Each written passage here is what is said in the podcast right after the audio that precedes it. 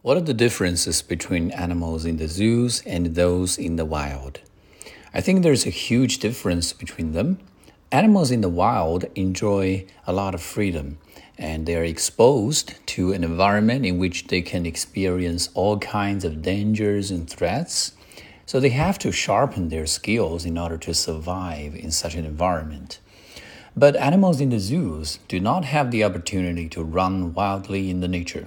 And what's worse, animals in the zoos even get abused by human beings to perform in those circus shows, which is very brutal.